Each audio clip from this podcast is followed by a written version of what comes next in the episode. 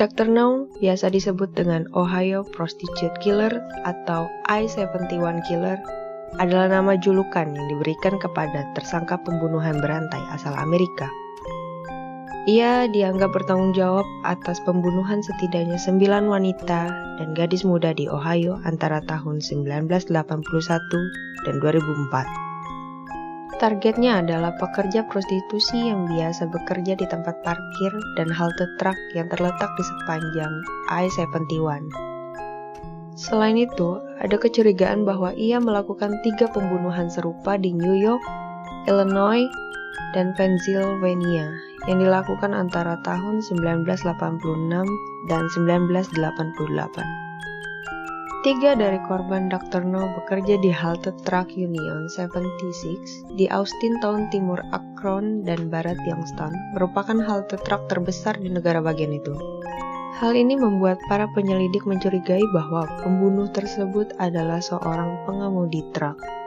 Sebagian dari mereka ditemukan tanpa pakaian dalam dan sepatu. Kasus pembunuhan ini dimulai pada tahun 1981 ketika mayat seorang wanita muda ditemukan di Miami County pada tanggal 24 April.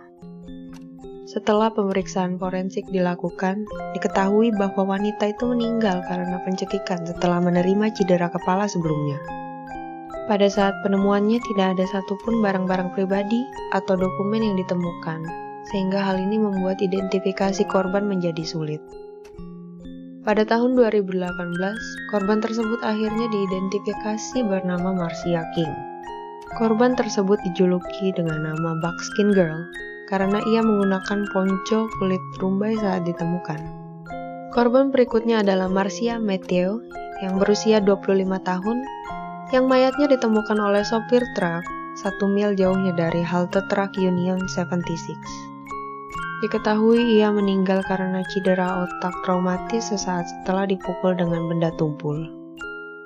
Pada tanggal 20 Juli 1986, mayat pekerja prostitusi berusia 23 tahun, yaitu Shirley Diane Taylor, ditemukan yang juga dipukuli dan dicekik sebelum meninggal.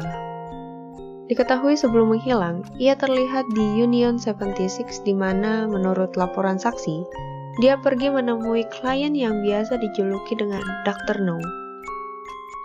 Tubuh Shirley ditemukan beberapa mil dari tempat menghilang dengan pakaian dalam dan sepatunya hilang. Pada Desember 1986, pekerja prostitusi berusia 18 tahun bernama April Barnett juga menghilang dari pemberhentian truk Union 76 dan mayatnya ditemukan beberapa hari kemudian sekitar 70 mil dari Austin Town. Seperti kasus-kasus sebelumnya, korban dipukuli dan meninggal karena cekikan dengan beberapa pakaian yang hilang juga. Beberapa hari kemudian, pekerja prostitusi berusia 28 tahun yang diketahui bernama Jill Allen ditemukan terbunuh di Illinois dekat I-70. Berdasarkan fakta yang dilaporkan, Allen telah ditemukan di negara bagian lain, dia juga dimasukkan sebagai korban dari Dr. No karena caranya dieksekusi sama persis dengan cara membunuh Dr. No. Diketahui Allen juga telah dipukuli dan mengalami sesak napas dengan tanda-tanda pencekikan di lehernya. Sepatu, bra, dan pakaian dalamnya juga tidak pernah ditemukan. Korban berikutnya dari Dr. No adalah Anne Mary Patterson wanita yang berusia 27 tahun yang menghilang pada tanggal 7 Februari 1987 dari Union 76. Mayatnya sudah setengah membusuk karena ditemukan 40 hari kemudian, 250 mil jauhnya dari Austin Town dekat Cincinnati. Seminggu sebelum menghilang, dikabarkan Peterson ditangkap oleh polisi kantor polisi itu, ia memberikan informasi tentang seorang tersangka pembunuhan dan menggambarkan mobilnya. Lembaga penegak hukum menemukan bahwa Peterson telah membuat janji melalui radio CB dengan klien yang dijuluki Dr. No, yang dicirikan olehnya sangat negatif dan kemudian menghilang. Sehubungan dengan ini, polisi kemudian menciptakan nama panggilan Dr. No untuk pelaku kriminal yang tidak dikenal sampai saat ini. Pada 10 Agustus di tahun yang sama, mayat korban lain ditemukan di Inglewood. Jeans dan pakaian dalam korban diturunkan sampai pergelangan kaki, sedangkan pakaian bagian atas tidak ditemukan. Menurut ciri dari cicak yang ada di rumput dan cicak ban yang terletak di tempat kejadian, para ahli forensik menentukan bahwa si pembunuh melemparkan mayat korban keluar dari mobilnya dan hasil autopsi mengungkapkan bahwa korban tersebut adalah seorang wanita muda berusia sekitar 20-25 tahun dan telah meninggal karena pencekikan. Meskipun terdapat banyak tato di tubuhnya serta perhiasan yang belum dicuri pelaku, ia tetap tidak dikenali hingga tahun 2010. Kerabatnya mengenali tato wanita tersebut setelah fotonya dimasukkan ke daftar nama orang yang tidak diketahui di National Missing and Unidentified Person System. Korban diketahui sebagai Paula Beverly Davis, berumur 21 tahun. Satuan tugas yang berkaitan dengan pembunuhan yang dibentuk pada tahun 1991 menyatakan bahwa ada teori tambahan yang mengatakan kalau kasus ini ada kaitannya dengan pembalasan seorang pengedar narkoba, di mana seorang wanita yang tidak dikenal terakhir terlihat di perusahaannya. Pada tanggal 22 November, jasad Lamonica Cole yang berusia 19 tahun ditemukan di sebuah halte truk di Bridgewood, Pennsylvania. Terlepas dari kenyataan tersebut diketahui bahwa halte truk itu terletak di negara bagian lain. Cole termasuk dalam daftar calon korban kasus Dr. No karena ia meninggal akibat pencekikan. Cole adalah penduduk asli Ohio dan beberapa barangnya telah ditemukan sementara yang lain tidak.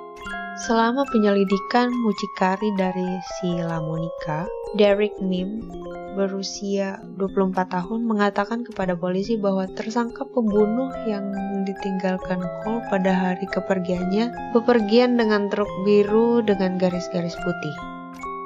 Menurut para penyelidik, pembunuhan lain dilakukan pada tanggal 29 Maret tahun 1988. Kali ini di New York. Korban pembunuhan itu adalah Terry Rourke berumur 31 tahun yang mayatnya ditemukan di salah satu jembatan yang melewati sungai Mohawk. Sementara pemeriksa medis menemukan bahwa wanita itu meninggal karena cedera otak traumatis yang terjadi selama pemukulan dengan benda tumpul beberapa jam sebelum ditemukan tubuhnya. Beberapa pakaian Rourke, termasuk pakaian dalam dan sepatu tidak pernah ditemukan. Atas dasar itu, ia dimasukkan ke dalam daftar calon korban dari Dr. No. Pada tanggal 19 April 1990, mayat wanita lain ditemukan di dekat sebuah truk yang berhenti di I-70. Sebagian besar pakaiannya hilang, tetapi kali ini celana dalamnya tetap ada. Autopsi menyimpulkan bahwa ia telah meninggal karena cedera otak traumatis akibat pemukulan dan telah melakukan hubungan seksual sekitar 12 hingga 24 jam sebelum kematiannya. Dengan kesimpulan ini, para penyelidik menyarankan bahwa korban adalah pekerja prostitusi dan telah menjadi korban dari seorang serial killer. Meskipun beberapa upaya dilakukan untuk mengidentifikasi pekerja prostitusi tersebut, ia tetap saja tidak dikenali dan kemudian dijuluki dengan nama Jane Doe 2. Sampai akhirnya Jane Doe 2 diidentifikasi sebagai Patricia Anita Corley berumur 29 tahun pada tahun 2017. Selama penyelidikan, polisi mewawancarai ratusan pekerja prostitusi, mucikari, pegawai stasiun, dan pengemudi truk dalam upaya untuk menemukan saksi dan mengidentifikasi pelaku. Menurut para saksi, si pembunuh tampak seperti pria jangkung, besar dengan kulit putih dan rambut gelap, berusia sekitar 25-40 tahun mengenakan kacamata dan berbicara dengan aksen yang cocok dengan seorang dari negara bagian Northeastern. Kendaraan yang ia kendarai digambarkan sebagai truk perak keluaran tahun 1984 dengan windblocker dan tudung penutup warna merah. Kemudian Departemen Kepolisian Negara Bagian Ohio dan sukarelawan dari berbagai organisasi masyarakat sipil memposting lebih dari 4.000 foto para korban dan identitas pelaku di 130 halte truk dan stasiun layanan di seluruh negara bagian. dan 1350 pemberhentian truk di 9 negara bagian di mana melalui jalan raya antar negara di mana pembunuh berantai akan naik. Dan mereka menawarkan 10.000 dolar untuk informasi tentang sang pembunuh. Akibatnya, lima orang ditahan pada waktu itu. Kemudian dijuluki dengan Dr. No, tetapi kemudian tidak ada tuntutan yang diajukan terhadap mereka dan nama mereka tidak pernah diungkapkan ke publik. Menurut para penyelidik, pada bagian besar mayat, cicak biologis yang ditemukan berasal dari pelaku. Untuk memastikan apakah sperma memiliki hubungan yang sama, pemeriksaan forensik dilakukan yang memberikan hasil beragam karena fakta bahwa semua korban terlibat dalam pelacuran selama hidupnya. Dan pihak berwenang mulai mempertanyakan, apakah kematian itu benar-benar terkait? Karena tidak ada bukti yang memberatkan penemuan di TKP seperti sidik jari, sampel rambut, dan potongan pakaian, dan akhirnya penyelidikan hingga hari ini belum menetapkan siapa identitas si pembunuh sebenarnya. Pada April tahun 1991, seorang penduduk Lake County bernama Alvin Wilson yang berusia 36 tahun ditetapkan sebagai tersangka utama. Wilson yang bekerja sebagai supir truk dan memiliki dua traktor termasuk di antara mereka yang mempunyai sampel rambut yang cocok dengan para korban perempuan. Tanda terima kartu kredit dan sejumlah bukti lain menunjukkan kemungkinan ia bertanggung jawab atas pembunuhan di Ohio. Pada tahun 1990, ia ditangkap dengan tuduhan penyerangan dan percobaan pembunuhan terhadap seorang wanita di tahun 1989 bulan Oktober. Kemudian setelah penangkapannya, gadis itu menghubungi polisi menyatakan bahwa tahun 1986 Wilson menjemputnya di Akron setelah membayar jasanya. Dan Wilson telah memukul dan berusaha mencekiknya sesudah itu. Alvin Wilson diuji untuk keterlibatan atas kasus apa pun tetapi tidak ada bukti yang dapat ditemukan. Di bulan Juni 1994, seorang supir truk berusia 36 tahun dari Ohio bernama James Robert Crush Jr. dinyatakan bersalah dalam pembunuhan bulan Maret 1993 terhadap Dawn Mary Birnbaum yang berusia 17 tahun di Center County, Pennsylvania yang mayatnya ditemukan di sepanjang I-80. Tubuh gadis itu ditemukan beberapa hari setelah kematiannya. Karena sebagian besar pakaiannya hilang, Crash dianggap sebagai tersangka dalam pembunuhan di Ohio. Dia dihukum, tetapi kemudian tidak ada tuntutan yang diajukan terhadapnya. Pada 1995, Sean Patrick Goebel, 28 tahun supir truk dari North Carolina, mengaku membunuh dua pelacur di Tennessee pada tahun itu, termasuk di antara tersangka atas pembunuhan seorang wanita Carolina Utara pada awal 1995. Sesuai dengan pekerjaannya, Gobel melakukan pekerjaan ke beberapa negara bagian di seluruh negeri itu, di mana kasus-kasus kehilangan dan pembunuhan pelacur di sepanjang jalan raya antar negara bagian dicatat. Setelah penangkapannya, Gobel diselidiki karena pembunuhan setidaknya di 10 negara. Namun demikian, ia terbebas dari tuduhan ketika Dr. No pada saat pembunuhan pertama terjadi di tahun 1981, ia ternyata masih sekolah menengah. Dan pada pertengahan 1980-an, ketika mayoritas dari pembunuhan itu terjadi, dia bertugas di Angkatan Darat dan ditempatkan di luar Ohio. Pada November 2005, berdasarkan profil DNA, pihak berwenang menangkap Delmus Charles Colvin berusia 46 tahun, seorang supir truk yang membunuh lima pelajar di Toledo. Colvin akhirnya mengaku membunuh setidaknya dua orang lainnya di New Jersey, tetapi tidak dengan keras membantah keterlibatan dalam kasus pembunuhan sebagai dokter No selama 1980-an. Pada awal tahun 2019, Samuel Lake yang berusia 49 tahun ditangkap di Arizona dengan menggunakan bukti profil DNA lembaga penegak hukum dapat membuktikan bahwa kesalahannya dalam empat pembunuhan di Ohio dan Illinois. Yang pertama dilakukan ketika ia berusia 20 tahun di tahun 1989. Penangkapan pertamanya adalah berkat sebuah kecocokan untuk kasus pemerkosaan terhadap korban di bawah umur tahun 1997 di Medina County, Ohio, tempat ia diekstradisi untuk diadili. Pada musim gugur 1990, Lex sudah menjadi perhatian polisi karena ia adalah tersangka dari kasus pembunuhan anak tirinya yang bernama Angela Hicks yang berusia 14 tahun di El Ria, tetapi karena tidak ada cukup bukti, ia kemudian tidak dihukum. Meskipun kemungkinan sebagai dokter no masih dapat dipertanyakan, hal ini dikarenakan Lek masih berusia remaja pada pertengahan tahun 1980-an. Itu bisa disimpulkan bahwa ia bisa bertanggung jawab atas beberapa kasus pembunuhan. Jika teori ini benar, itu terkait dengan teori lain yang mengusulkan bahwa pembunuhan berantai ini adalah perbuatan beberapa orang yang berbeda.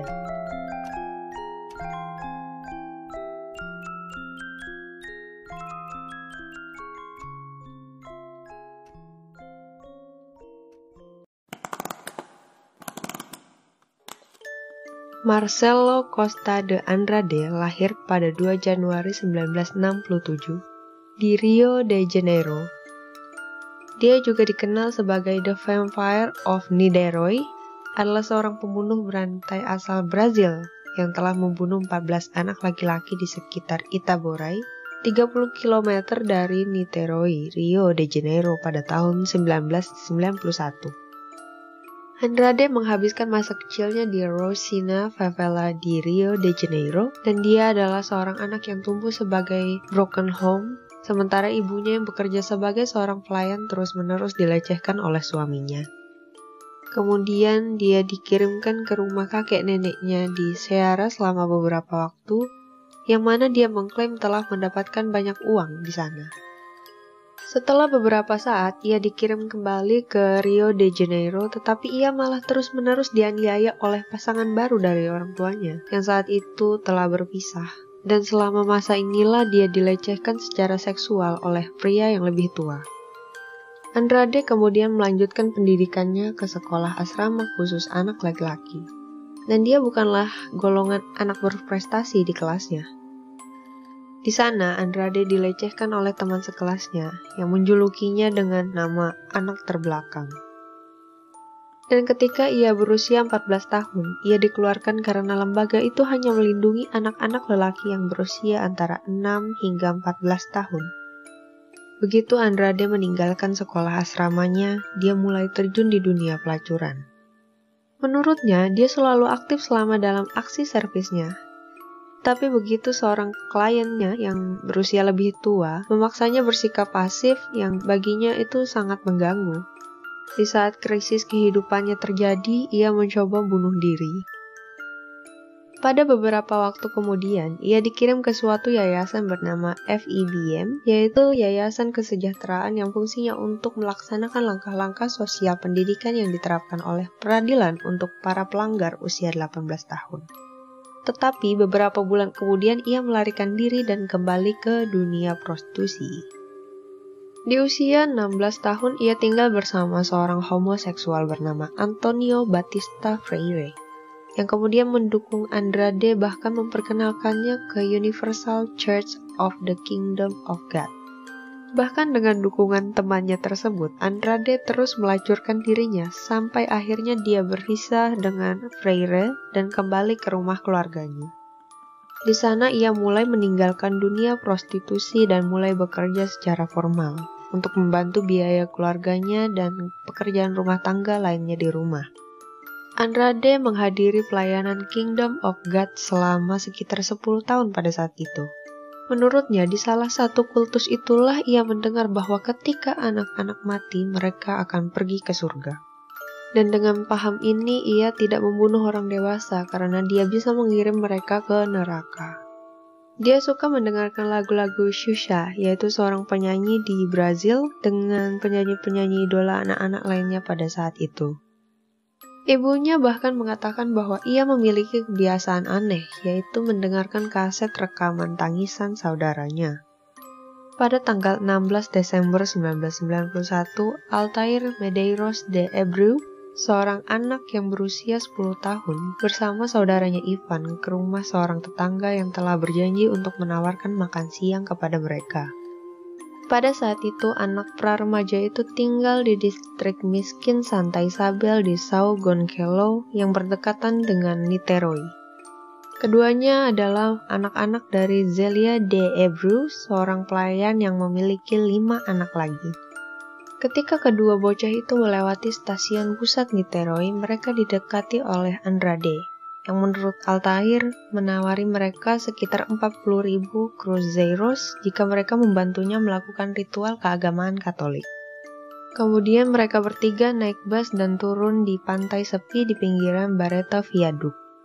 Pada saat itu Andrade mencoba mencium bocah yang lebih tua itu dan ia mencoba melarikan diri dengan ketakutan. Tetapi kemudian ia ditangkap dan dibanting ke tanah. Altair menyaksikan kakaknya Ivan dilecehkan secara seksual oleh Andrade yang setelah dicekiknya, dan memberitahu Altair bahwa saudaranya telah tertidur. Karena ketakutan, Altair mulai melakukan semua yang diinginkan Andrade, dan kemudian dibawa oleh Andrade ke sebuah pom bensin. Di sana ia menyeka dirinya dan ia sedang diamati oleh petugas. Keduanya tidur di semak-semak dan keesokan paginya mereka berangkat ke Rio de Janeiro. Dikatakan bahwa selama perjalanan, Andrade menawarkan Altair untuk tinggal bersamanya, dan tentu saja Altair langsung setuju. Selama kesaksian selanjutnya, Andrade mengatakan bahwa ia kasihan kepada anak itu karena dia adalah anak yang baik dan berjanji untuk tinggal bersamanya. Pada saat itu Andrade bekerja sebagai distributor pamflet dan harus ke tempat kerja untuk mendapatkan pamflet tersebut. Begitu Andrade dirasa sedang lengah, Altair segera mengambil kesempatan itu untuk melarikan diri dari Andrade. Altair awalnya tidak mengungkapkan bahwa saudaranya telah terbunuh, hanya menceritakan kejahatan yang dialaminya saja kepada kakak perempuannya pada hari berikutnya. Andrade tidak berusaha mencari Altair atau berusaha menyembunyikan tubuh saudaranya, melainkan kembali ke TKP untuk mengubah posisi tubuh sebelum ditemukan oleh petugas polisi beberapa jam kemudian. Dikatakan bahwa tangan bocah itu berada di dalam celana pendeknya yang dirasa kurang pas kalau dia diperkirakan korban tenggelam. Dan kemudian pihak berwenang memastikan bahwa Ivan mendapat pelecehan seksual. Ketika mayat itu diidentifikasi oleh Ibu Ivan, Altair menuntun polisi ke Andrade yang langsung mengakui kejahatannya. Bahkan ia terlihat tidak terkejut atau ketakutan sama sekali. Di kantor polisi, Andrade mengaku telah membunuh 13 anak laki-laki sebelumnya. Dia mengaku pada Juni 1991 dia baru saja turun dari bus ketika melihat Odair Jose Muniz dos Santos, seorang bocah yang usia 11 tahun sedang meminta-minta di jalan. Dia berhasil meyakinkan bocah itu untuk pergi bersamanya ke rumah bibinya dan akan diberi sekitar 3000 cruzeiros. Tetapi faktanya dia membawa Oder ke lapangan sepak bola di tempat di mana dia mencoba melecehkan bocah itu. Dan ketika dia tidak bisa melakukan aksinya, dia mencekik bocah itu. Aku tidak memperhatikan apakah dia masih hidup atau mati ketika aku mencabulinya. Aku tidak bisa memuaskan diriku dan terus meremas tenggorokannya sekali lagi untuk memastikan jiwanya telah pergi ke surga.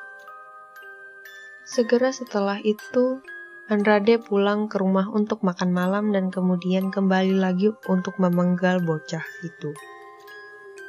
Dia menyatakan bahwa dia melakukan ini untuk membalas dendamnya atas apa yang mereka lakukan padanya sewaktu di sekolah asrama.